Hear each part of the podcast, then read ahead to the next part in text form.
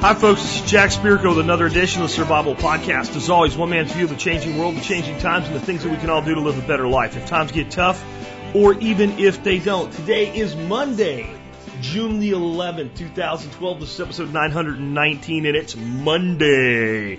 Instead of Friday, Friday, Friday, it's Monday. Monday kind of sucks for some people. I, I don't really care what day of the week it is. I actually yeah, I have some of my own Monday doldrums as well because I spend all weekend working in the garden and everything. And like, do have to come into the office and answer emails and do a show, but I actually love doing that. But still, you gotta you gotta get out of you know you gotta get up out of that mode you had all weekend long where you were just doing whatever you felt like whenever you felt like. If you had a weekend like that, not everybody has weekends like that. I did this weekend, so it was a little tough coming in. Uh, but I'll tell you what, today's going to be cool because it's listener feedback day. Monday is the day that you send me your emails. You send them to jack at the survivalpodcast.com and you put article for Jack, story for Jack, comment for Jack, question for Jack, something like that in the subject line. And then I see it and then I go through about four or five hundred of them a week and I end up with about 10 or 12 that I cover. Usually the 10 that I, tw- you know, of the 10 or 12 that I cover, four or five of them are stories that came in from like a whole ton of people and that's why I covered them. But I also try to, you know, blend in five or six that are just, you know, random questions that came in from one person and try to keep things varied for you guys. Uh, I can't get them all in the air, obviously, but I do read them all, so please keep them coming. Uh, next, uh, let's go ahead before we uh, get into that though and uh, take care of our sponsor. Sponsor of the day number one today, Safe Castle Royal, the original survival podcast sponsor. Uh, Safe Castle was the first company I ever stepped up and said, you know what, Jack, we love what you're doing. We're going to sponsor you. That was over three years ago, and I don't think they'll be leaving anytime soon. Uh, they've actually committed to long-term support of the show, and uh, I think we'll have them around for a long time. And that's great because they have all kinds of great stuff.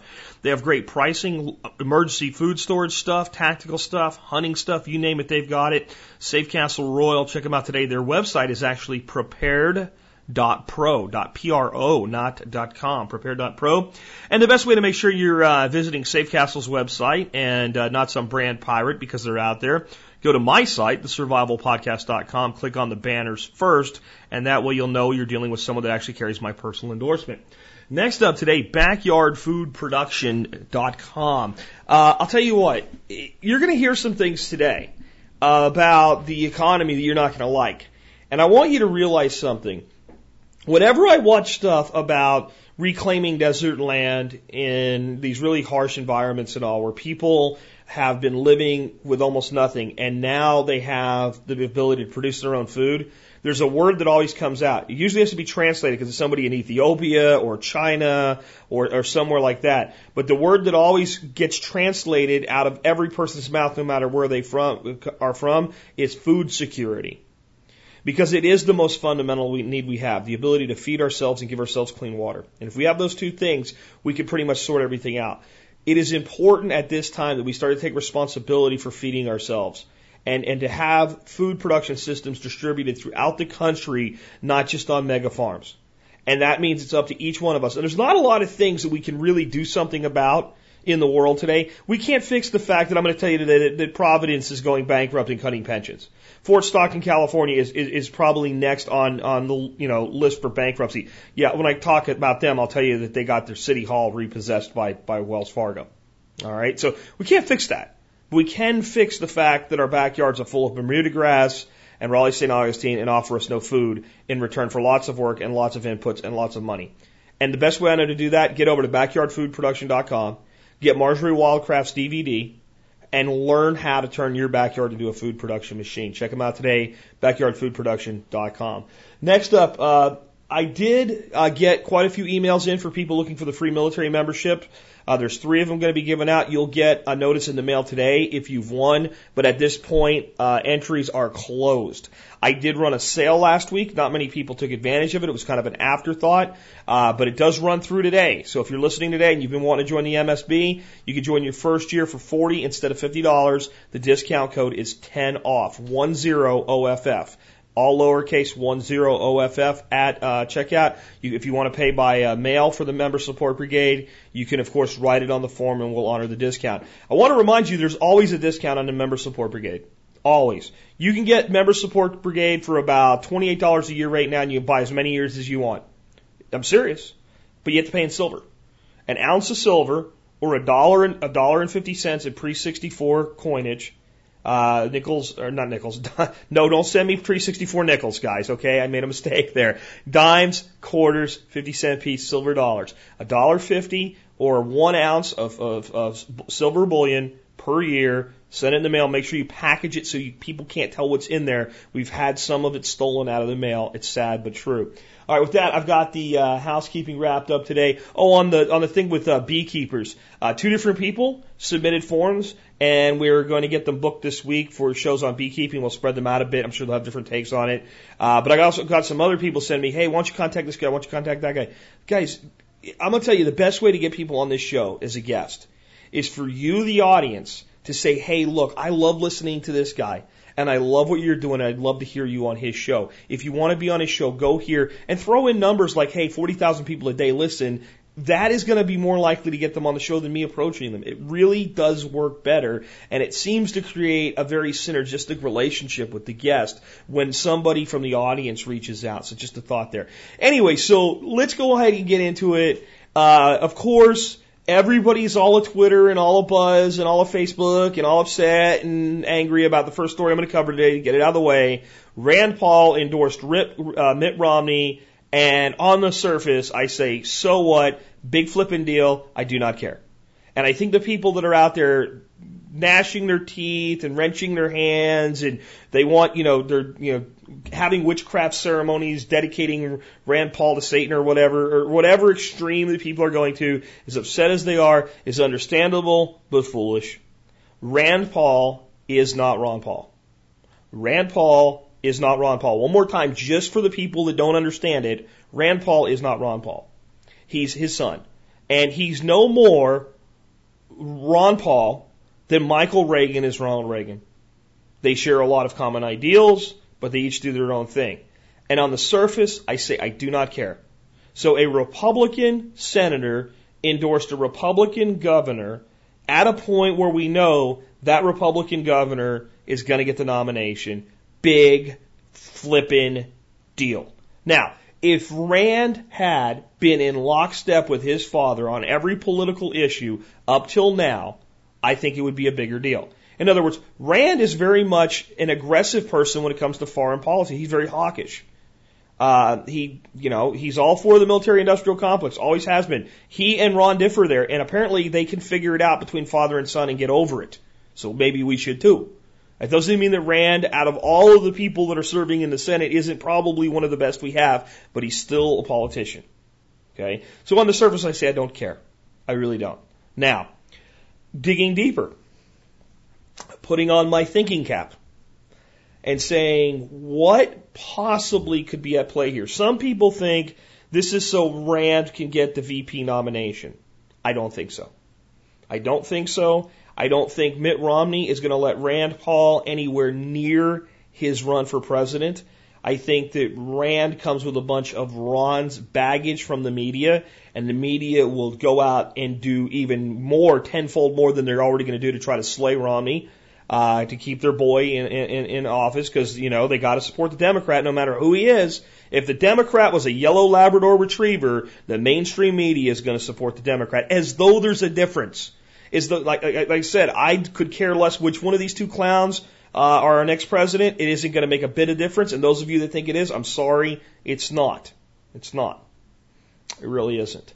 Um, I keep getting emails from people saying, but but but they're going to be appointing judges, and Romney will appoint more pro-gun judges based on what? Based on his stellar record of supporting the Second Amendment, like supporting the assault weapons ban, like all the statements he's made. I mean, there's just nothing there, guys. I'm I wish there was. So that's not it. It's not it's not Rand becoming uh, VP. Uh, some people have theorized that maybe this is a, a, a deal to get Ron in charge of, you know, uh, Federal Reserve, making chairman of the Federal Reserve so he could get rid of it or do something like that. Not going to happen. Ron and Rand will be nowhere near the Romney uh, presidency if he wins and the real Romney campaign, uh, which will kick off in earnest after the convention. Nowhere near. Which leaves us one place that they'll overlap. So here's my theory. Ron Paul gets to speak at the Republican National Convention. Ron Paul gets to give his view of liberty and smaller government without an endorsement of Romney at the convention. Ron Paul gets to be heard. Ron Paul gets to stand up and present to the entire Republican Party without being slandered, without being bashed, without being sidelined at the biggest event of the party in history. And that's the deal. That's my guess. And it's just a guess. I don't have any insider information, but here's how I think that plays out. Paul has a ton of delegates in his pocket, but nowhere near enough to win. There's a lot of what they say undecided delegates and things like that where there could be a brokered convention. It isn't going to work out. It isn't going to happen. Ron and Rand are both smart enough to do math, and it isn't going to work. It, it can't work mathematically. It just can't. Okay? And they both know that. So the goal in trying to force a, a, a brokered convention for, the, for, for, for Ron Paul has always been about the message, not winning. Now, when you're running for office, you can't say it that way because you have to keep your base motivated to believe there's some way you can pull it off. But again, if you can do math, it doesn't work out. But what could happen?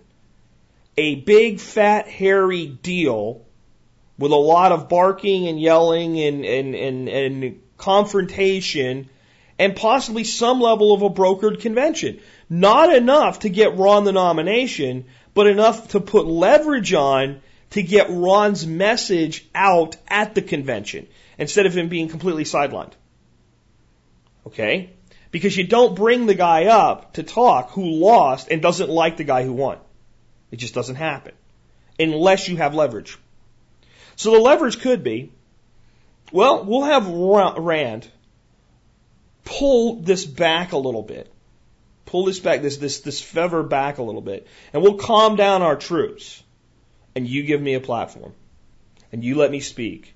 Unencumbered, unrebutted to, you give me my 30 minutes to lay out my vision of what the country should be doing. In spite of the fact that much of it will be in direct conflict to what you're doing, I agree not to attack you, but I also agree that I don't have to say, hey, get, let's get on board and support uh, Romney. That's that's the best way I can sort this out. And would I fault Rand for doing what he did in that scenario? No, because in the first place I said, so what? I have always seen Rand Paul as a decent guy, but a politician. He's not his father. I've never expected him to be his father. Uh, I don't have any illusions that he would ever be his father. And I don't think we get another guy like Ron for a long time in the political sphere. Because I think most people like Ron don't want to be in politics. They don't want to be in charge. They don't want to be in control. And the system does a very good job of taking good people and destroying them and, and, and putting them into a position where they have to make deals because once they compromise once, that gets held over their head and then they compromise again and then that gets held over their head. And pretty soon, all of your enemies have a whole bunch of crap they can drop about you at any time and you have it about them. And it's like a nuclear stalemate. That's what our freaking government has become. So people that go into that have to never, ever, ever compromise in their personal life or their political life. They have to be 100% all the time. And those people are rare. And as, as much as I think Rand is a decent guy, he's not one of them. He's not his father. He's not that guy that doesn't compromise. And because of that, he's the perfect person to put in the middle of this to make this work. So it's just a guess. Um, but here's my question for all the Ron Paul supporters uh, out there, and I'm among you. But the fervent ones, the ones that somebody puts a, a post up on Digg that's about a freaking Dilbert cartoon, and also the guys in there going, Ron Paul 2012 in the comments section. You're like, come on, dude. Those people. Will you now and I don't want anybody to be offended by this, so please let me clarify it after I say it. Will you now grow up? Will you now grow up? Here's what I mean. When we're kids, we're told fairy tale stories and other stories where the good guy always wins, right? The, the, the guy in the white hat's always the good guy. The boy always gets the girl. We're told these wonderful stories that aren't quite reality, but they're what reality can be. And they're necessary for children to grow up with a positive attitude so that they can believe in something really genuinely good. So even though they're going to run into many situations where it's not going to work out right, they'll keep trying for it. They'll keep striving for it and they'll believe in it enough to try to build it into their own lives even if their neighbor doesn't. Okay? So will the Ron Paul supporter now understand that you are the answer, Ron is not the answer? Ron is an example. Ron is an example. He'd make a great president. I can't think of anybody in the political spectrum at any level right now who would make a better president than Ron Paul, but even a President Ron Paul isn't going to be able to fix everything. It just, he just isn't. Even a President Ron Paul isn't going to be able to, to do as much as he would like to do unless he had the Congress and the Senate to go along with him, which even if we got a Ron Paul by some miracle at presidency, where's where's you know show me the, the congressional ballots and the senatorial ballots that are going to get me a Senate and a Congress that are going to play ball in a libertarian mindset. So so that's not going to happen. So it, it it goes back to the concept that Ron Paul's revolution is about you. Right? When I did if I wanted to save America speech, what did I tell you? The solutions are not in the halls of government. They're in your own backyard. So will the people, not all Ron Paul supporters, but the people that have believed in Ron Paul with a religious zealot like fervor, will you now understand that it's more about you than him? Because if it's only about him, he's an older gentleman and we're going to only have him for so much longer and his political career's over. He's done. He said he's done. And I believe him. I don't think this will be like a Garth Brooks. I'm retiring. I'm back. I'm retiring again. I'm back. And I don't think it'll be like that, right? You know, like it won't be like the Eagles reunion tour. It's our last one. No, this is our last one. No, this is our, la-. you know, when they ran out of money or whatever. It's not going to be that way. He's done running for office. And I think it's a good thing because I think he's served long enough. But I also am kind of excited because without the pinnings of politics, I think Ron will become something even more now. And I think it's time for us all to start working outside of, outside of the system and looking into ourselves and not really caring what they do on Capitol Hill other than we're tr- when we're trying to put the brakes on something. That's the only time we really need when they're doing something that's really, really bad and we can step in and stop it, that's it. The only goal out of all of us at the federal level right now should be hindrance. Absolute hindrance. Slowing and stopping things. Anybody trying to get something done is part of the problem right now. If you're trying to do stuff, right, everything at the, at the federal level should be at stop or deconstruct. So if you're, tr- what you're trying to do is reduce, that's okay. But anybody trying to put more in, you're part of the problem. It's too big. So it doesn't matter if what you want to do is a good thing, quote unquote. It's still more, and more is too much right now. If we start talking about some of the economic things going on out there um, today, you, you know, we can reinforce that again. But that's, that's my challenge now. For the person that in every single YouTube video you've ever watched that was about politics just commented, Ron Paul 2012. Will you now see that you are the answer, not Ron? Ron is an example and a damn fine one. Now, what we need are thousands, or dare I say millions of Americans to stand up and be that example outside the system in your daily lives. And don't be so concerned about what Rand Paul does or does not do. If he's your senator, then you can be concerned about it. For me, I live in the South. Rand lives in the South, but not quite far south as I do. He's not on my ballot. What he does, unless he really does something wrong, you know, like get behind SOPA or PIPA, and let's not forget that he's resisted things like that for us. Until he does something like that, I really don't care what he does. Because my focus is on me and my family and my local community because that's where the big focus needs to be. Now, I want to say one thing. I've been asked, is there any reason at all you could give a person for voting for Mitt Romney over over uh, Barack Obama? And I can. I can give you one. It isn't because Romney's better in any way, shape, or form. The only reason I could give you would be the same reason I would give you to vote for whoever is running against anybody at all times.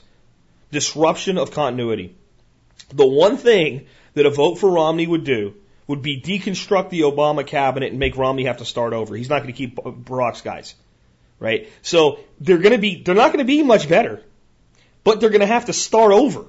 So you're going to, so that, that's, if you want, if you wanted me to say why you could justify voting for one clown over the other in this federal election this year, that's it. Disruption of continuity. And that is the only one. And anybody that wants to make the Supreme Court argument with me, you're going to try to do it on guns.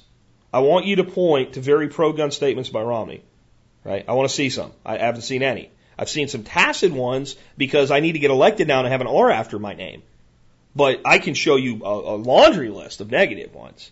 If you're going to point to right to life, pro choice, it ain't coming back to the Supreme Court. It ain't coming back to the Supreme Court. It ain't coming back. It's a political third rail designed to distract you from what's really going on. No matter what side of the issue you're on, it's not coming back to the Supreme Court.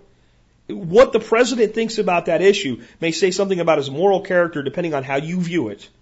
Okay? But it's not going to make a legislative hill of beans of difference at all. So, show me, if you want to make that argument, you got to show me where. Anyway, I'm done with it. Like I said, for the people that think the answer is in Washington, whether it's through Rand and Ron Paul or through Mitt Romney or through Barack Obama, I think it's time we all collectively grew up and realized the answer's within. All right, going on. Um, apparently, the people at the Wall Street Journal and some economic think tanks and all have figured out something. They've had to work on this a really long time to figure this out. They've had to run studies, and uh, some studies were more conclusive than others, but when they basically ran all the numbers, here's what they figured out. They figured out that if you provide student loans and student aid, the cost of education goes up. Yep. It's, it's, it's amazing. Um, it, it, took a lot of work. Let me read a little bit to you. This again is uh, on WSJ.com uh, by Josh Mitchell. Uh, rising student debt levels and fresh academic academic research have brought greater scrutiny to the question of whether the federal government's expanding student aid programs are driving up college tuition. Studies of the relationship between increasing aid and climbing prices at nonprofit four-year college found mixed results, ranging from no link to a strong causal connection. Trust me, it's there, guys. But fresh academic, fresh academic research, right? They needed academic research to figure this out. Supports the idea that student aid in the form of grants leads to higher prices for all for-profit schools, a small segment of post-secondary education. A new study found that tuition at for-profit schools where students receive federal aid was 75% higher than at comparable for-profit schools whose students don't receive any aid. 75% higher. Okay, look, I'm not even going to read any more of this article, and I'm going to tell you why. it's all utter freaking nonsense that anybody would even question this. Let me explain to you economics 101. When people have more access to money, they spend more money, and due to that, they're willing to pay more for the same item. It doesn't matter if it's a college degree or a, a Porsche. It doesn't matter. Let's put it to you this way. What do you think the median home price in America would be if you couldn't get a mortgage to buy a house? If you had to save your money to buy a house? Do you think that we could have a three bedroom, two bath, you know, typical suburban quarter acre lot selling for about $60,000? I do. I, I think that would be just about where it would be. If there was no such thing as you could not get a mortgage. There the mortgage is outlawed. Well, first of all, the current economic system would collapse. You understand that? Because they wouldn't be able to make all the money with fractional reserve. The Federal Reserve would really have to increase the monetary base since the banks couldn't expand it anymore. So there'd be less money, period. Right? But this currency then might be more stable and it might hold its value and it might lose less to inflation. And then people would have to say, okay, let's see. I make $40,000 a year. Okay. I'm going to end up giving the government about $10,000 of that by the time it's all said and done with over a year. That leaves me 30. If I live on 20, which sucks, but I can do it for six years, and think of this, everything else would cost less, so the 20 would go a lot further, and I save $10,000 a year for six years, I can buy a house the average person that starts working at 24 is then buying a house by 30. The person that starts working at 18 and starts saving when they're a teenager, they're able to buy a house by about 25. Hmm. And when they buy that house, they own it free and clear so the bank can never take it away. But what happens when mortgages come? What happens when people can borrow money to buy a house? What happens to the price of houses? It goes up. Let's look at it another way. Let's say that, that, there was no such thing. You could not get a loan to buy a car. You had to buy a new car for cash, a used car for cash. First of all, there'd be a lot more used cars around. But what do you think a new car, a new car that today sells for $35,000 would sell for? Now remember, if I want a house, if I want a house, I got to save 10 grand a year for six years to buy a median. So I, I mean, am I to pay half as much as a house for a car? If I have to pay cash for it? Not if I have a freaking brain in, in my head versus one in my ass. I am not. So, what do you think a car is going to sell for? Ten, fifteen thousand dollars? Maybe. I bet you'd have new cars if you couldn't get a car loan. If magically tomorrow all this lending stopped, and the only people that could borrow money were business owners to fund their payroll cycles on a, on a, on a revolving credit basis, and there was no financing of any of this stuff, right? I guarantee you that the prices of everything would drop dramatically and we would probably end up with a much more stable currency. I'm not saying that it wouldn't be, I mean, right now, if you did it, right now, if you did it, you would destroy the entire economy. But if the economy was built that way in the first place, it, really would be much more stable than it is. So when we make things available through easy credit or a welfare program, the price of goods go up. So only a complete dumbass would think that education is, is like somehow not part of that economic theory. I mean, you have to be stupid. But these people believe it, and I'll tell you why. Because it's college.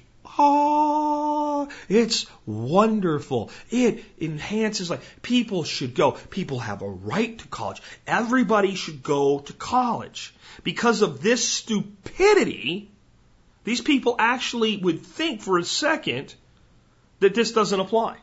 And I'm going to tell you what, at the nonprofit public education schools, there's a lot of profit in those schools. There's a lot of money in those schools. And they are having their tuition fueled by it.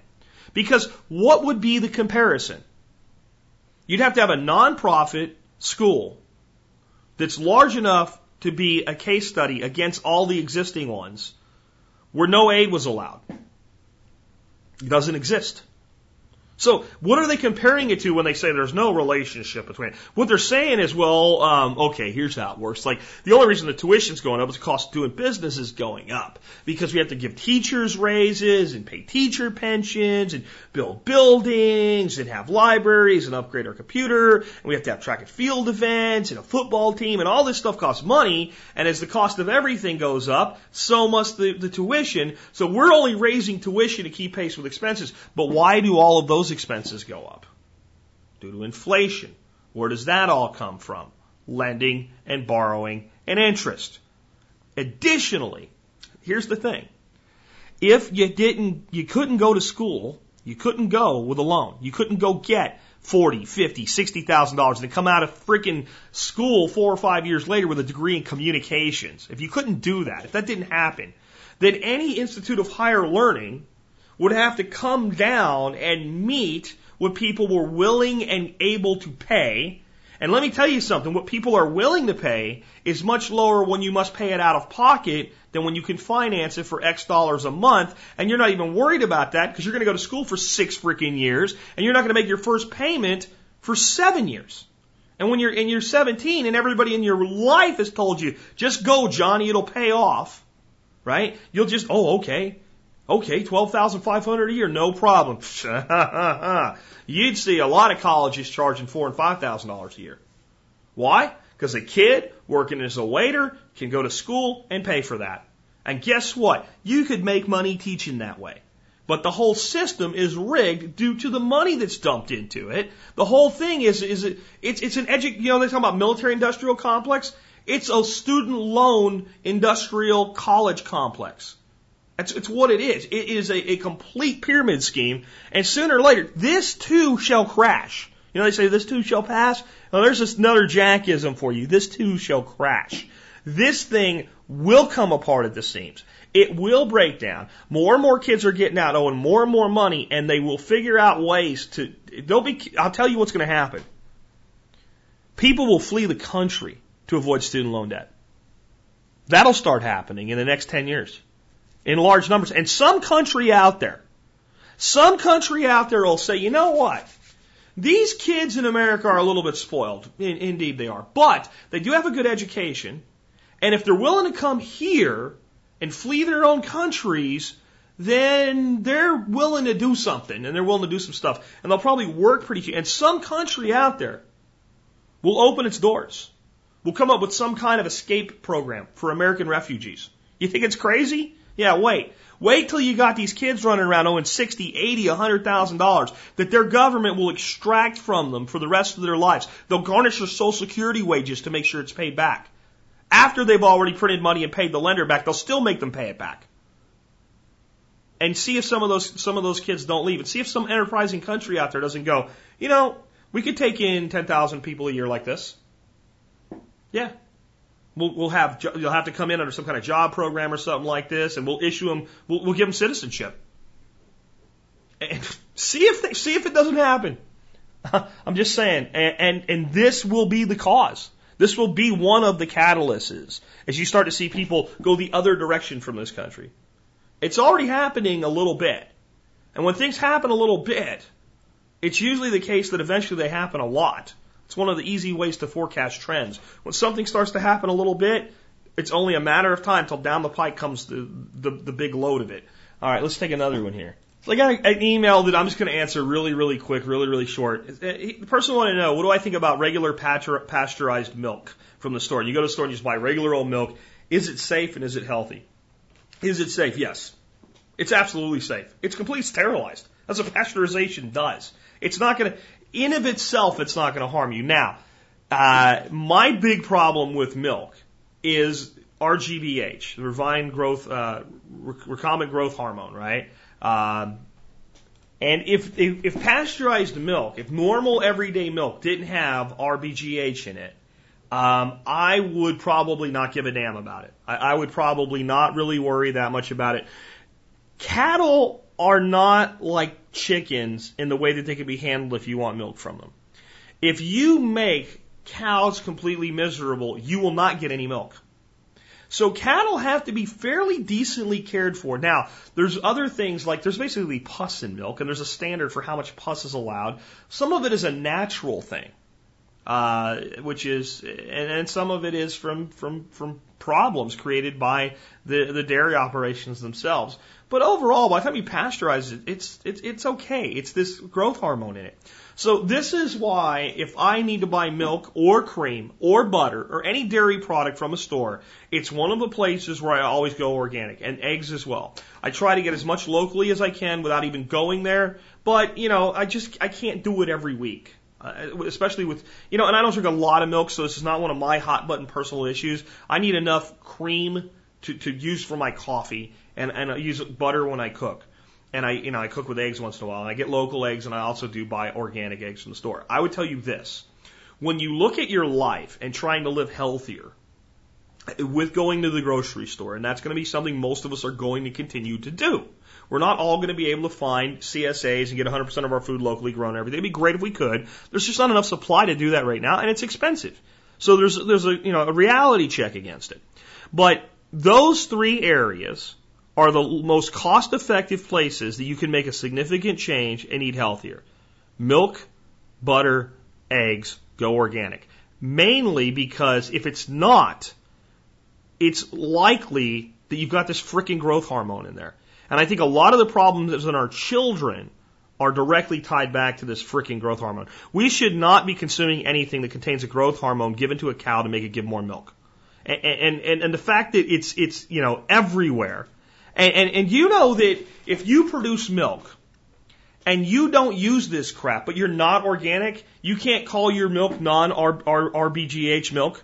That, that Monsanto sued over that and said it would damage them. Well, that's the point now, isn't it? I, I think it's it's one thing. There's I'd like to see some stuff labeled and say contains GMOs. I'd love to see that passed. I really would. I don't want anybody to stop it. I just want people to know. Because I believe that if the market really knew, the market would fix it. But the market's too busy being stupid trying to pay off its student loan debts that it got for the job that it can't have, that it doesn't have, right? So I believe that in that case that would be helpful. Um, but I, I, I really think that, so again, it's not that the pasteurization is the problem, it's that this growth hormone is the problem. But I really think we've gone into a, a, a complete tyranny. When a person selling milk that doesn't contain something can't put on the label doesn't contain this thing that people are actually concerned about. Uh, it, it, it's insane on its face. The only way you can be sure that you are going RGBH free is to use an organic product. At least for now, we are working on something about that, as many of you know. Let's take another one. Okay, the, the other big story this weekend has been Europe. Europe, Europe, Europe. Bailout, bailout, bailout. Spain got a bailout, 100 billion euros. 100 billion euros, 100 billion euros, which is uh, about 124 billion dollars as the euro slips against the dollar. Um, and there's a lot of people saying, well, it's not going to work. It's going to be short lived. It's not enough.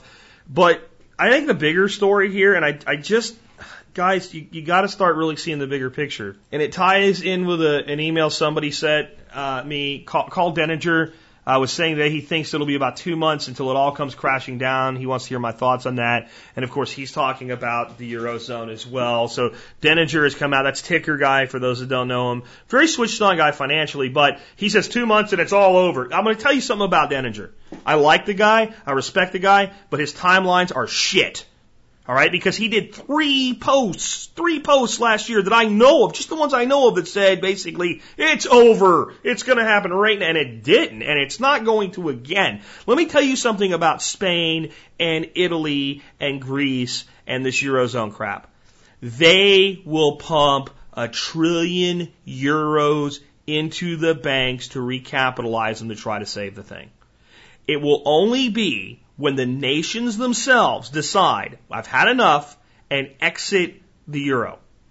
It will not happen because it will fall apart. It will happen because the countries will finally look at their books and they'll see that the only way out is to go back to the drachma or, or whatever, right? Or the lira, or what's the peseta, right? They'll, these countries will eventually go back to their own currencies and they'll exit the eurozone and they will immediately devalue their own currency by printing money, and then they will use the money to pay off the old debt through devaluation, which is exactly what happened in Central and South America in the 80s and 90s, Argentina, Chile, etc. All right? And this is what people don't understand. All of those nations down in Central and South America had their currency pegged to the dollar. So they didn't have a, a, a, Spanish zone or a, a, Latin America zone or a South America zone or South Amero zone to exit. But they really did because they had this, they all had this dollar pegging going on. And all they did was just take their currency off of the peg to the dollar and leave the dollar stability and let their currency go and actually didn't even let it go and let it float. They purposely devalued it at about a, t- a typical four to one ratio, which devalued their debt by about 75% and made it possible for them to repay their debt and screw over their creditors. Yes, yes, because their creditors got paid back with much, much devalued money, but they paid their bills. And then the market punished them because the market, if you devalue your currency, the market will go, okay, guess what? We're going to devalue it more. So the market then devalued them further. So it went past what they needed to get out, but that was their only way to get out. And then they basically burn it to the ground and then they start rebuilding from scratch. So you look over at Europe and you say, well, they, they don't have that there. They're in this, this, this conglomeration thing, this Eurozone, this Euro currency, right? Yeah, they can't. Yes, they do. Yes, they do. Basically, right now, the Euro is pegged to the mark, the German mark. It doesn't exist because Germany is the stand up. Germany is the most powerful, most financially stable country in the Eurozone. They're the ones that are, they're really, you know, and there's some others that are okay, but they're the biggest that's strong. So it's just like every other one of these countries is pegged to the mark by being in the Euro together. As soon as they decouple, it's just like they're un, it's just like it's just like Argentina being pegged to the dollar and leaving being pegged to the dollar, if Greece goes back to the drachma, it's just like they unpeg from the mark, basically. And when that happens, that's when the whole thing comes apart. Why won't it happen? Because the banks will cave in on themselves. Why will the banks, come hell or high water, be recapitalized? Because the elites, the financial elites, want a global currency. And if nothing else, they want several regional currencies. And the euro is their baby. They can't lose the euro. If the euro fails, the whole concept of ever creating a regional style currency is, is set back 100, 150 years. Well, that didn't work. They have, in their minds, they have got to save it. So they will pour money in. And I'll tell you when the Federal Reserve of the United States will open up the backdoor lending, just like they pumped $16 trillion in. 16 trillion already, it already happened. Watch the video. I'll put the video up for you again today. The hundred million dollar penny. Watch that video if you've never watched it before and learn the truth about whatever, what already happened. Neither one of the candidates can stand up right now and say, let's, let's fix this. Because either one does it, it is a political death sentence. In November, after the election's over, doesn't matter who wins, the Fed opens the faucet because it's four years before you have to worry about it again. Right now, and this is the other magician illusion, pay attention to my left hand while I pull the quarter out of your ear with my right hand thing going on. The candidates love Europe in crisis. They love it because they have something to blame for everything that goes wrong, that's out of their control. It's over there, it's not here, and it hides how screwed we are in this country. At least we're not, hey, look at, look at Greece. Look at people jumping their kids in the streets. Like that never happens here, right? Come on, right? So it's, it's a great giant misdirection. And the only way, the only way it will ever come down will be when the individual nations decide they're tired with the experiment and choose to exit the euro. That's when it will happen. It will not happen before then. There will be a backdoor deal. There will be money pumped into the institutions. There will be accounting tricks. There will be anything done to save it. The only thing that can stand against it is individual national sovereignty. And do the people in Europe still have it in them to stand up to it? I think they do. I think they will. And I think when it does come down, it is going to blow. It is going to suck and it will suck here too. But I think it's part of fixing the problem for nations to be in control of their own currency. If a nation doesn't control its own money, it does not have sovereignty. Please remember that. Please, that is an important lesson for us to learn. Let's take another one.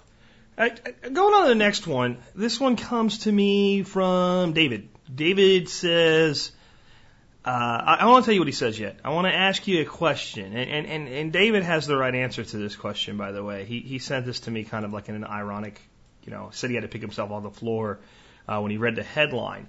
But here's what I want to ask you. Can something be absolutely true and a complete load of bullshit at the same time? I, I think it can. I think it can. And maybe you'll understand what I'm talking about after I read this to you. Um, U.S. debt load falling at the fastest pace since the 1950s. I'm going to tell you how it was bullshit then when I get done telling you how it's bullshit now. And then you'll understand how something can be true and bullshit at the same time. This is on Yahoo Finance. It's off of Market Watch and it's by Rex Nutting. And I think Rex Nutting is a freaking nutter. But let's just read what he has to say. Washington Market Watch. Everyone knows America has too much debt. What they don't know is that the things are getting better, not worse. Little by a little, our economy is reducing its debt burden, slowly repairing the damage caused by 10, 20, or 30 years of excess. 10, 20, or 30 years? Try 100 years, folks. If you want to know why economic growth has been so tepid, here's your answer. Four years after the storm hit, the economy is still deleveraging, and it's very hard for any economy to grow when everyone is focused on increasing their savings. Hmm, where have we heard that before? Total dis- domestic, public, and private debt as a share of the economy has declined for 12 quarters in a row after surging over the previous decade. The rapid rise in federal debt over the past four years has distracted us from the big picture. The level of public debt is indeed worrisome, but it's not as big a worry as the economy's total level of debt, public and private. Although we have a whole cottage industry devoted to warning us about the dangers of too much public debt, we don't have any comparable Cassandras, whatever that's about, telling us about the dangers of too much private debt. Yet the history of the past 30 years, or 300, he's a little closer there, clearly shows how, how that too much debt of whatever variety can pose a systemic risk to the national and global economies. As much as we hear politicians, pundits, Tea Party patriots, and Congressional Budget Office obsessing about government debt, it was excessive private debt, not public debt, that caused the 2008 financial meltdown. And it was private debt, some of it, some of it since transferred to the public, that lies behind the current European debt crisis. Greece is unique in having a public sector that ran up spending while the private sector is rather conservative. And you can read the rest if you want to. Basically what he's saying is, hey, the, the, the, the government's debt isn't the problem. Eh, because the government can print money. The government can always pay its bills and just print some more, just make some more. Right? It's not a problem. It's you and me that were stupid and borrowed too much money. So don't worry because the private debt is going in a decline while the public debt is growing. Okay. So it's true. The total debt load then declines.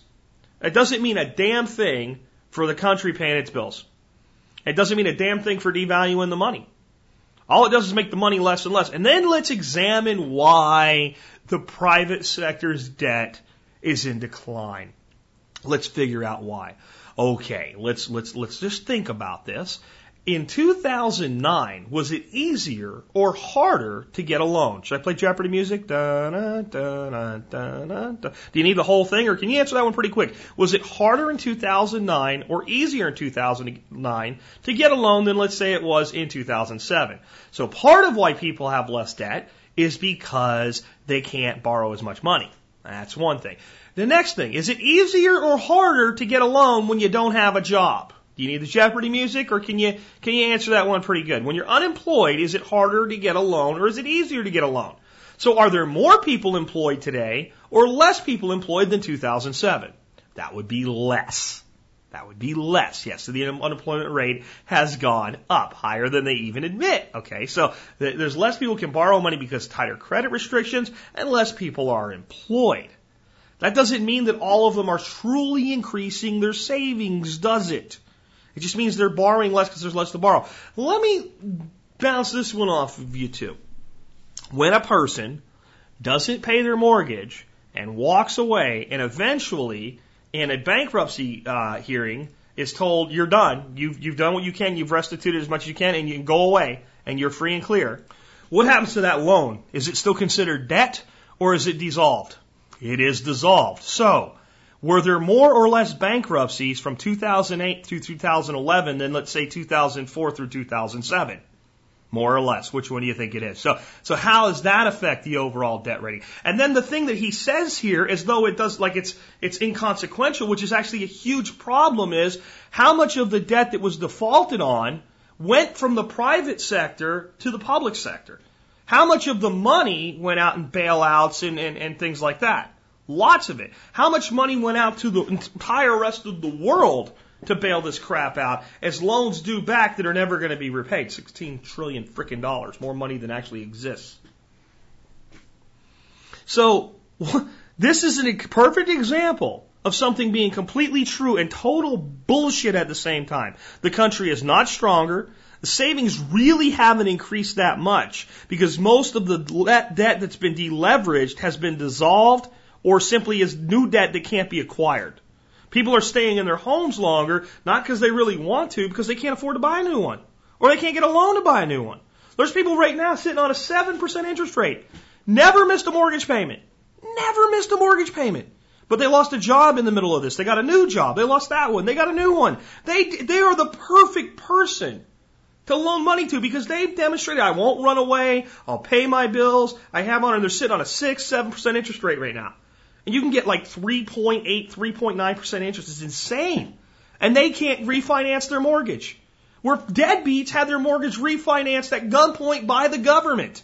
Telling them you will do this. And a lot of that didn't even get done. The government said, you will do this. And the lending institution said, thanks for the money. No, we won't. I mean, this article is complete crap because it makes it sound like the situation's getting better. It's not getting better. It's getting far worse. In the U.S., here we go. There's a little excerpt from it. In the U.S., household debt has now fallen from 84% of GDP to 84% of GDP from a peak of 98%. So 84% of our gross domestic product is directly related to debt but it used to be 98%. Those numbers aren't even right. Those numbers aren't even right because it doesn't leave.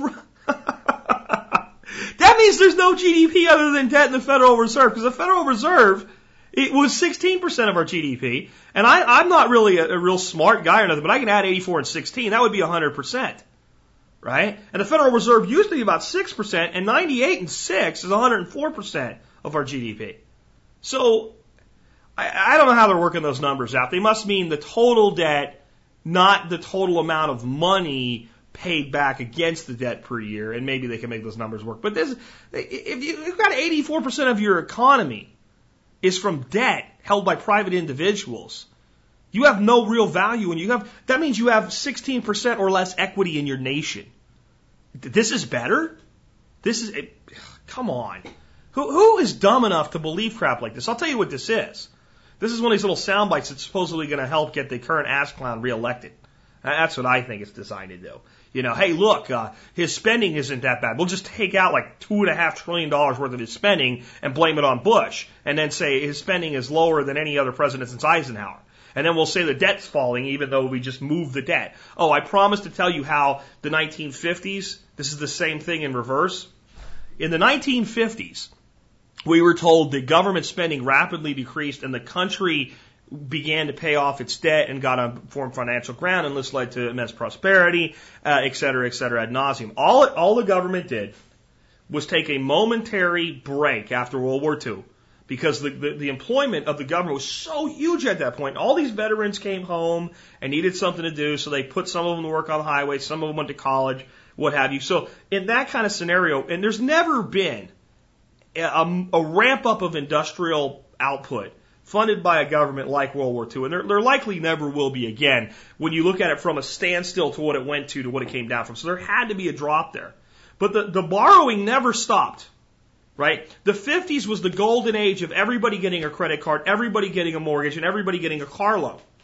You know, it was the golden age when Lee Iacocca came out with the, it was like the 40-40 plan or something like that. 40 payments of $40 to buy any car on the lot. It was something similar to that when he was still with Ford right? So that was the golden age of consumer debt coming. So every single penny that the government quit borrowing, the public started borrowing, and then basically when it leveled out, they both took off and kept going and growing. And that's all that's going on here. The private sector is deleveraging, the government's picking up the balance, and the hope is that eventually when the two level out, they'll both take off and spend even more. They actually want this. This is their plan. So this article's just complete crap, and now you know why. Uh, another guy emailed in and he asked me about food plots with deer. And uh, he wanted to know why.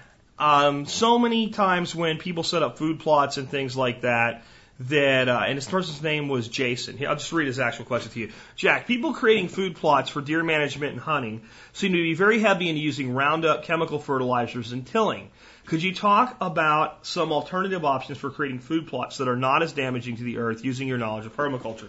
I could probably do a whole show on this, but listen, I always want, when I see a problem, I always want to figure out what the cause of the problem is first. Because if we address the cause, we actually fix the problem. If we just say, well, here's another way to do it, it's like giving somebody with a headache an aspirin. Let me tell you something about a headache. No headache has ever been caused by a deficiency in aspirin. Your body's not deficient in aspirin when you have a headache. Aspirin addresses the symptom, and sometimes it's a reasonable step to take. But if you want to fix the problem, you have to find out why am I getting headaches in the first place and address the cause. So what's the cause of Roundup, tilling, and fertilizer being used to plant a, a plot for deer that's primarily made up of clover Clover being a nitrogen fixer needs very little fertilizer in the first place, and the food plots with a heavy clover base should actually be improving the land versus damaging the land. Why is it done this way? It's done this way for two reasons. One, many times these food plots are being established where other things are growing, and the people establishing them don't know how to establish them so that they can get rid of what's already there. And, and the answer to doing that is they probably don't need to get rid of what's already there. Or there's some other ways to do it that I'll get to in a minute. So that's one problem. So it's not like they have a great big field of dirt to start out with. Usually it's some guy with a deer lease. He's got this, this scavenged ground, especially if they're out in Texas somewhere. It doesn't rain a lot. They're trying to get this thing going with some kind of weird irrigation that they have, you know, off of a stock tank or something. And they have this one little quarter acre or whatever, and it's got all this thistle and other crap growing in it, and I, they don't know how to deal with it. But the bigger problem if you want to know what, what causes the whole problem, go down to your sporting goods store or your Walmart or whatever and go find a bag of food plot cover mix or, or something like that and read the back of it. It will tell you to till the soil. It will tell you to add fertilizer. And it will tell you to kill the existing vegetation first with some type of, you know, defoliant like Roundup.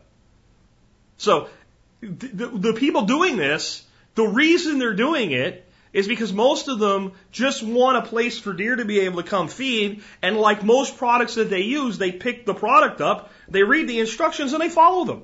So of course that's what they do. Alright? So that's the problem. The problem is that's the instruction sheet. And the reason that's the instruction sheet is most of these people selling these cover crop mixes today, they're not farmers, they're, they're not in agriculture, they don't know anything. They, they're not even conventional agriculturists. They're people like Mossy Oak that sell camouflage clothing that realize I can put my brand on this and people will buy it because of my brand. So they don't know what they're doing either. So they turn to mainstream agriculture and say, I want to grow a, uh, basically a pasture, but instead of putting sheep or goats or, or, cattle on it, I want it to be out there for deer. And they ask mainstream ag- agriculture, how do I do this? And they say, well, you spray it with Roundup, you disc it, you know, you turn everything over, and then you sow this stuff out. You got to throw a little fertilizer on there, and you irrigate it, and there you go. Well, uh, this is this is this is where it comes from. So how how do we fix this? Well, one thing we could do is very early in the spring, when everything's just turned green, go out and roll it down. Don't disc it, just roll it flat and then overseed it. And that'll basically turn the existing vegetation. When you roll it flat, right, you'll break the stem, but it'll slowly degrade. It'll basically turn it into a mulch mat. So basically, what you would actually do is you would seed it first and then roll the existing vegetation flat like a mulch layer. And then it'll take over from there and it'll get well established in the spring rains. And you might have to give it some irrigation. It all depends on where you're at, how much rain you get, do you have any earthworks going on or things like that. But, but that's it. It certainly doesn't need fertilizer. What it probably needs is to be inoculated. And that's another thing that generally I found in these seed mixes. They've got crimson clover, red clover, Dutch white clover, all these different clovers, maybe some alfalfas. There's northern mixes and southern mixes with non-dormant and dormant alfalfas mixed into it, and all these other legumes. But they're not inoculated. There's no, there's no bacterial inoculation to start the symbiotic process where the legumes can put nitrogen in the soil.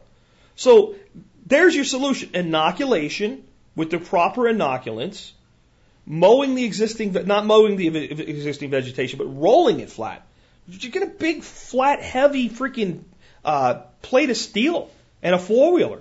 And instead of disking it, you got to do this when it's wet, right? You got to put your seed down before the rains, before the rains are finished for the year. Probably about 20 to 30% through the cycle. You want your existing vegetation to be up about six to eight inches. Seed it, flatten it, let the rains take over. It'll establish. Will there be other things in there? Yes. Guess what the freaking deer are eating right now?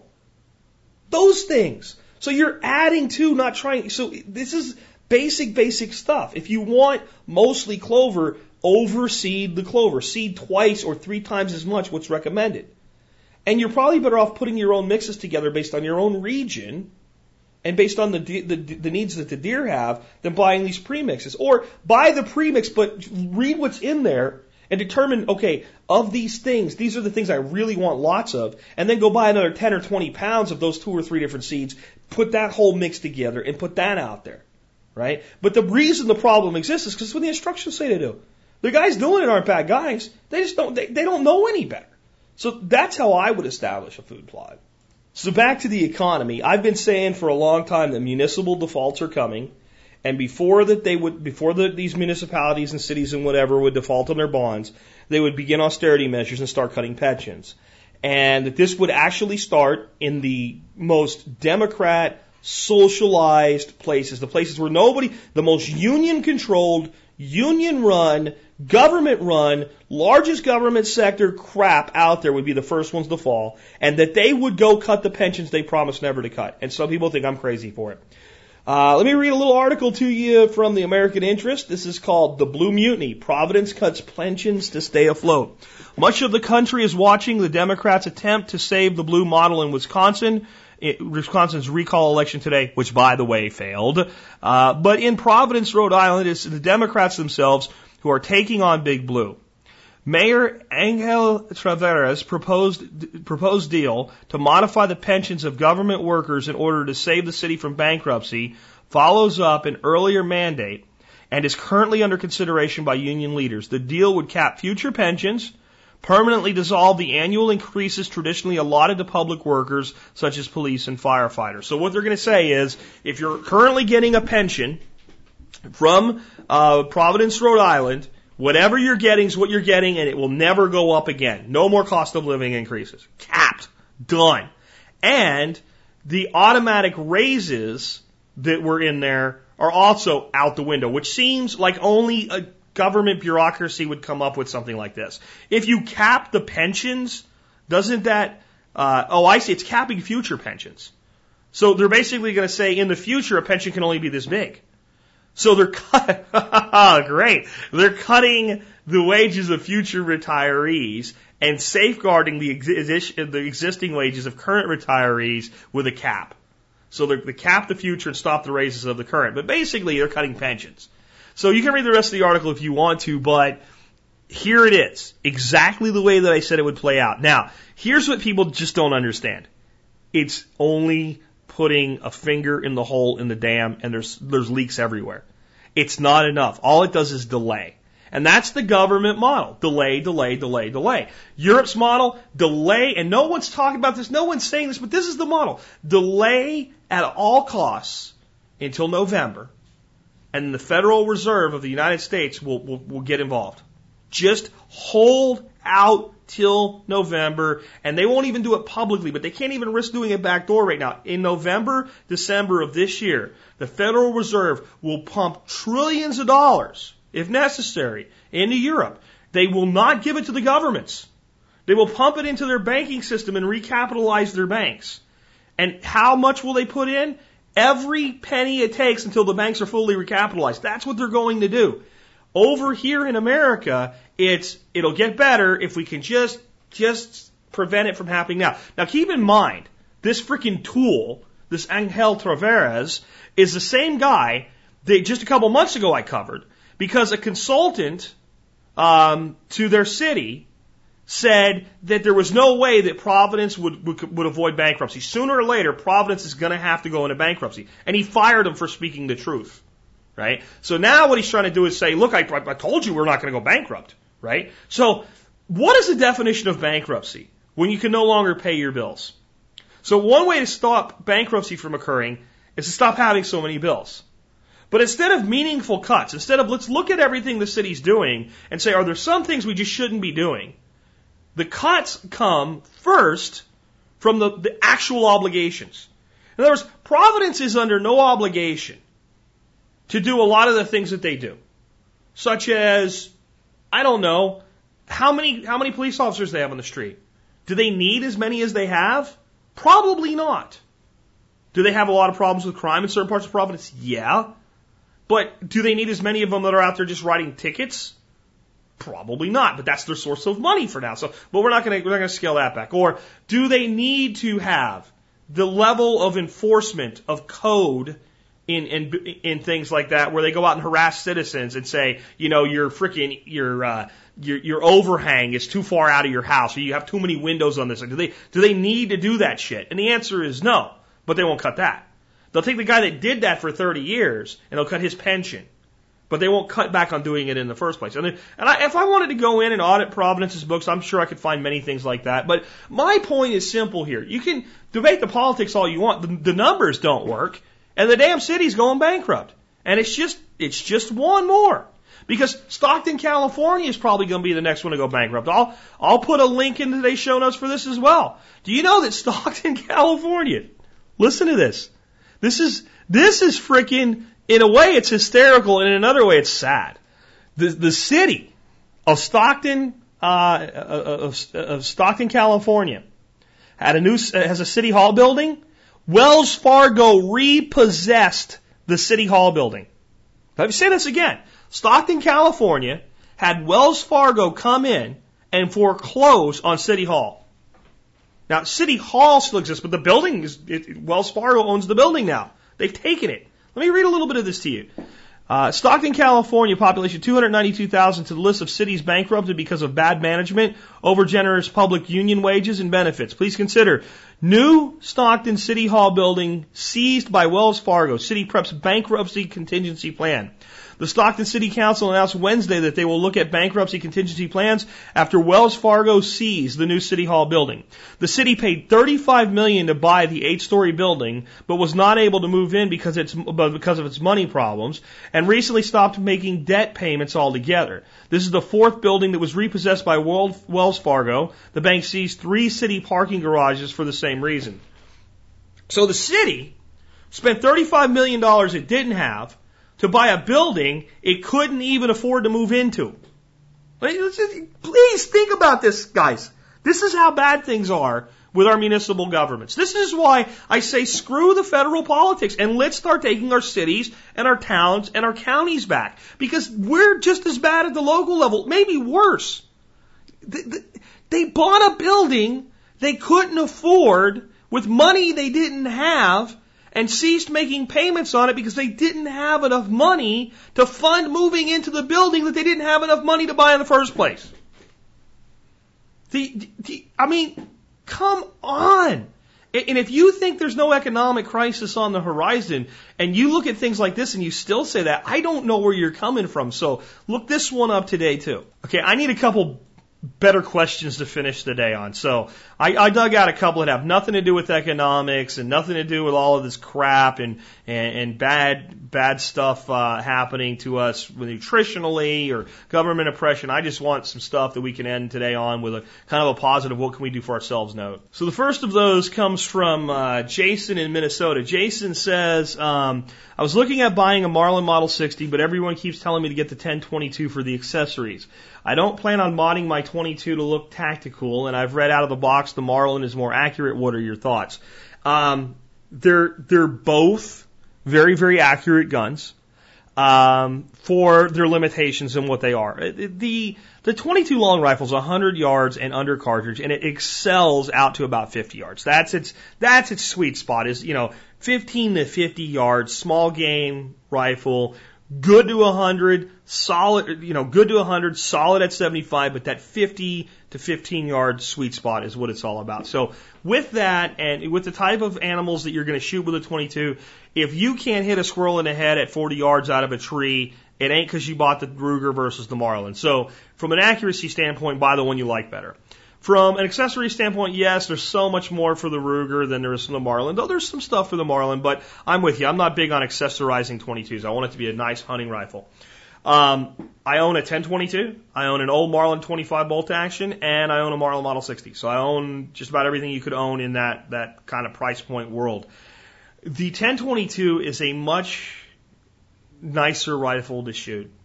It, it just is. And mine's with the you know custom checkered walnut stock and all, so it's it's not a rack grade rifle. It's it's it's a you know, black walnut stock, checkered, uh, nice sling on it, uh, nice little uh, uh, one and a half to seven powers, uh, Simmons scope on it, uh, and, and I like it a lot. The 60 is fun. The big advantage for the 1022 is it's magazine fed, so you can reload much quicker. You can carry a lot of ammo already ready to go, 10 round rotary magazines that fit flush. I like that over the, the, uh, the magazine fed Marlins because those tend to dig into your back because they protrude from the bottom. So if you want a magazine fed rifle, the, the, the 1022 is about the best thing in the, in that price point, in that world that there's available to you. A very, very good, uh, rifle. And what I like about it is, like I have a sling that holds a, a magazine. So if I go out squirrel hunting, 20 rounds is plenty. It really is. If you can get it done with 20 target shooting, it's five minutes, right? But for, for hunting squirrels for a day, 20 rounds, maybe even 30 rounds, you know, so you can throw a, a box of shells in, uh, in your, your pack or whatever. You know, 50 doesn't take up much space, but you can have 20 of them one magazine in the weapon, one magazine on the on the sling, and you can spend a day out chasing rabbits and squirrels and stuff like that, and and probably never have to feed a single round into the magazine, and and that's kind of convenient as well. The Marlin has a, a, a tubular magazine, and you pull this plunger out, and you have to sit there and load them in there one at a time. That said, it holds I think like 18 so you, you've got as once you've loaded it, you've got as many in there, damn near as you got with two magazines in the Ruger, without having to reload. So that kind of settles it off. The, the the the Model 60 is a little bit lighter. Um, it's they're both very reliable. I have to say I've had more malfunctions from Rugers than I have from the Marlin Model 60. If you pick the Model 60, you're in good company. It is the most popular rifle in the world. There's been more Model 60 Marlin sold than any other model of rifle in the world, and I believe the second most sold rifle in the world is the 1022. So you're in a place where you can't go wrong. Um, the, the, the Model 60 will set you back a little bit less. Um, so I would say, if if at all possible, borrow one, borrow a couple from friends, you know, or go shoot with people that have them. Shoot both of them Decide which one you like more and buy either one. And uh, let me read the second question he has. If you were to round out your arsenal with a battle rifle, would you choose an AR 15, AK 47, or SKS if you were on a budget and why? Okay, first of all, I don't refer to any of my rifles as battle rifles. And I think if you do, you're in the wrong mental, mental state, and you think someday you're going to go out and fight Red Dawn. So get your get your head out of your ass with that, please. The whole main battle rifle thing, it just I, I, I don't know who you guys think you are. I don't know what you think you're going to do, but whatever it is, you're probably wrong. Out of the three, I prefer the AR-15. I like AKs, but I prefer the AR. I own a couple ARs. I own no AKs. That tells you something. I do own some SKs. They're affordable. I think that that's another example of personal preference. People say, well, I can take an AK and dip it in the mud, and well, don't dip your freaking gun in the mud. I'm just saying. Uh, now, if you're out in the field in a muddy environment, the AK is a more reliable weapon. It's it's absolutely the case. The AR is a more accurate weapon with greater range. So it's it's always with guns that you're choosing based on your situation. If I was on a budget, and I just wanted a semi-auto rifle and I was on a real budget, it's hard to beat the SKs because they're cheap and they they're reliable and they function. And yeah, they're you know, stripper clip fed, but you can pump you know you can pump a, a full clip into them really really quick. Um, so I mean, if you're on a budget, that's where I would go. If you're going to spend the money to buy an AR or an AK, yes, you can get into AKs for less than ARs, but you start to split hairs when you when you get any type of real quality behind things and any level of accessory accessorization, and, and I personally lead to the lean to the AR-15. If somebody wants an AK-47, I have absolutely not one negative thing to say about it though, and I completely understand why they make their choice. So I I I think that's like the 308 versus the 3006. It's all about what you want and what you like because in in the real world, when you get shot, it sucks and if you get shot in the chest with either one, you've got a real problem. It just made your day a whole lot worse. And the actual civilian use of these type of weapons is far more likely to be home defense than Red Dawn 2. Okay? And it just is. And, and we, if we're gonna if we're gonna be taken seriously by other people, we need to be serious about our own conversations and stop using terms like. At least he didn't use main battle rifle, but the guys with that and I know some of you are pissed at me right now, and I'm sorry. I'm just speaking my mind here. And if, if that's what you want to do, go ahead and you can call it whatever you want to. But I, I do think you're playing out scenarios in your head that are just not very likely. It's more likely you have to deal with looters. Uh, it's more likely to deal with civil breakdown like Argentina is, with people robbing and stealing, small armed gangs, things like that. Uh, then you're going to go out and, and, and, you know, be in the militia right? It just, and you're going to fight the second civil war, whatever it is in your head. It, it's just not realistic. I'm sorry. Let's uh, take one more. Do a nice gardening question to wrap today up so that I feel good about today when I finish. Uh, Jack, I'm new to gardening. I have two flower bed areas I'd like to convert to grow veggie, veggies and possibly miniature fruit trees. One area is about 134 square feet, the other one 59 square feet, separated by a small concrete walkway. I'm trying to get all the decorative rock out and then plan to make soil usable. Right now it's basically just clay. Clay is good. It holds water, by the way. First question, should I mix peat and compost to start with? Second question, once I get it finished, will it likely be, it will be likely close to winter, so should I just throw mulch over it all or plant some type of winter ground cover? Uh, and your answer, keep in mind, I'm in suburbia, and there they are, these are in the front of the house, so lo- I will likely won't want anything too large if you say ground cover. Uh, okay, I would ideally tell you to plant something like radish, oilseed radish, or mustard, which will get four or five foot tall, um, but you don't have to let it get that tall. You can you can keep cutting it as it grows. Uh, or as, what what you're gonna want here is something with a deep taproot, maybe daikon radish or something for a winter cover crop. Find something with a long taproot. Do not till the soil. Do not till the soil. Um, here's what I'm going to tell you. You say it's clay and it's compacted and all. I guarantee you that if you just drive down your road until you get outside of the main suburban area, not even the main suburban area, but outside of like the, the, the, the neighborhood, you're going to see undeveloped woodlots. And on those woodlots are going to be great big trees and if you go in there and pull the leaf cover off the ground and look down, you're going to go, God, that's beautiful soil. You're going to, if you start digging in it a little bit, you'll find it all crumbly and structured and little creatures living, living in it. It's the same dirt under your house. It's the same dirt. It's the same land. It's only down the road. What's the difference? It's covered in mulch. If nothing else, just mulch the hell out of it lay down about, if you don't want to do any kind of cover crop, and let's see, winter cover crop, what could we do with a winter cover crop that wouldn't be too, too big, too weedy like during the winter when everything's kind of sparse? You could probably get away with like Austrian winter pea or something like that. And that will help improve the soil. So maybe we lay down, just scatter whatever cover crop you're going to do Put two inches of compost on top of it.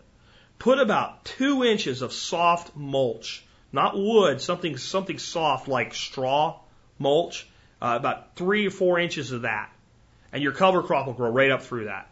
And, and what you can do is kind of lay down about an inch of it, really, really loose. And as the cover crop gets to the top of it, just keep laying it on there really, really loose and it'll continue to pack down and your crop will continue to find its way up through it. And get it about three inches three inches deep of straw mulch with some sort of a cover crop there. And you can always plant, if you can get it in the ground fast enough, you can plant something like buckwheat, right? And get it is like, because it only needs six weeks.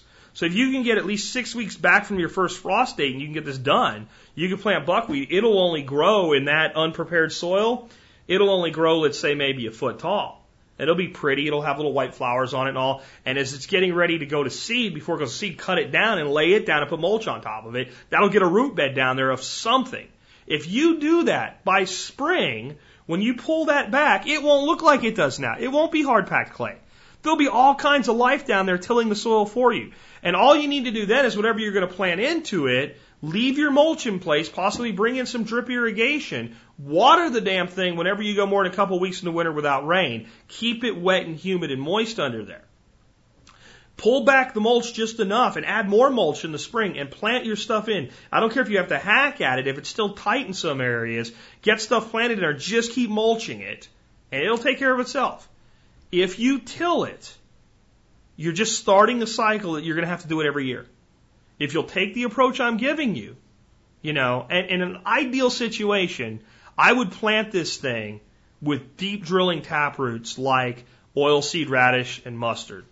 And that is going to probably not work for you um, in a front yard in suburbia. But that would be perfect. But you can get there. It'll just, you won't have those big long tap roots going down there. Now, what will do that? Dandelion. You know, dandelion has that kind of a root structure. Comfrey has that kind of a root structure. You'd want that there permanently anyway. So you get some comfrey root cuttings and go ahead and plant that right up front. Just plant it where you're going to want it to always be. And then you'll be able to do things like when you go to plant your tomato plant next year, you reach over, you pull about five, ten leaves off your comfrey, you smash it up, you stick it in the hole, and you plant your tomato on top of it, and then there's your potassium right? You got you got a great fertilizer sitting in your own garden. So that's kind of the approach that I would take. I wouldn't till it. I'm done tilling soil. I'm done. To, the only time I'm putting a shovel in the ground anymore is if I'm building a raised bed or building a swale, and I've got to take the earth out to put it up on top of somewhere else. And I'm going to do that one time and that's it. There's no more soil tilling for me. All we need to do is mulch and let the creatures till the soil. When the little creatures till your soil, you get crumbly, structured soil, right? Because that's how they work. They work in min- minutia. They work in miniature. When you till the soil, you turn a big old shovel over, you get clumps and chunks, and you destroy the soil life. So it's not there to break it down for you. And by the time it builds itself back up a little bit and it's just ready to start doing the job for you again, you till it again kill it again. And yet you get great results because when you kill things, you grow on their dead bodies. Well, it's okay to grow on the dead bodies of microbes and earthworms and insects and things like that. But in their timeline, not the accelerated timeline the tilling takes. So that's the approach I would take. If nothing else, just mulch the crap out of it this winter and plant into it in the uh, in the spring. I think you'll be surprised. But if you can get something growing in the winter in there to start putting a root bed down, and at some point before you plant, go in there and cut it and mulch it back down to the soil again, and, and let those roots die off and create what you would call a fast carbon pathway. You'll get much better results than if you just mulch it. But mulching will work. Mulching will definitely work for you. And with that, I do have things wrapped up today. Hopefully, it's been an interesting episode with a lot to think about. We went about an hour and 20 minutes today. Tomorrow, I'll have uh, something new, different, and interesting for you. And with that, this has been Jack Spirko with another edition of the Survival Podcast, helping you figure out how to live that better life if times get tough, or even if they don't. On our TVs. Sometimes we forget we are what we eat. I don't know the answer. It's like there's nothing I can do. It's the price we pay, I guess, when we follow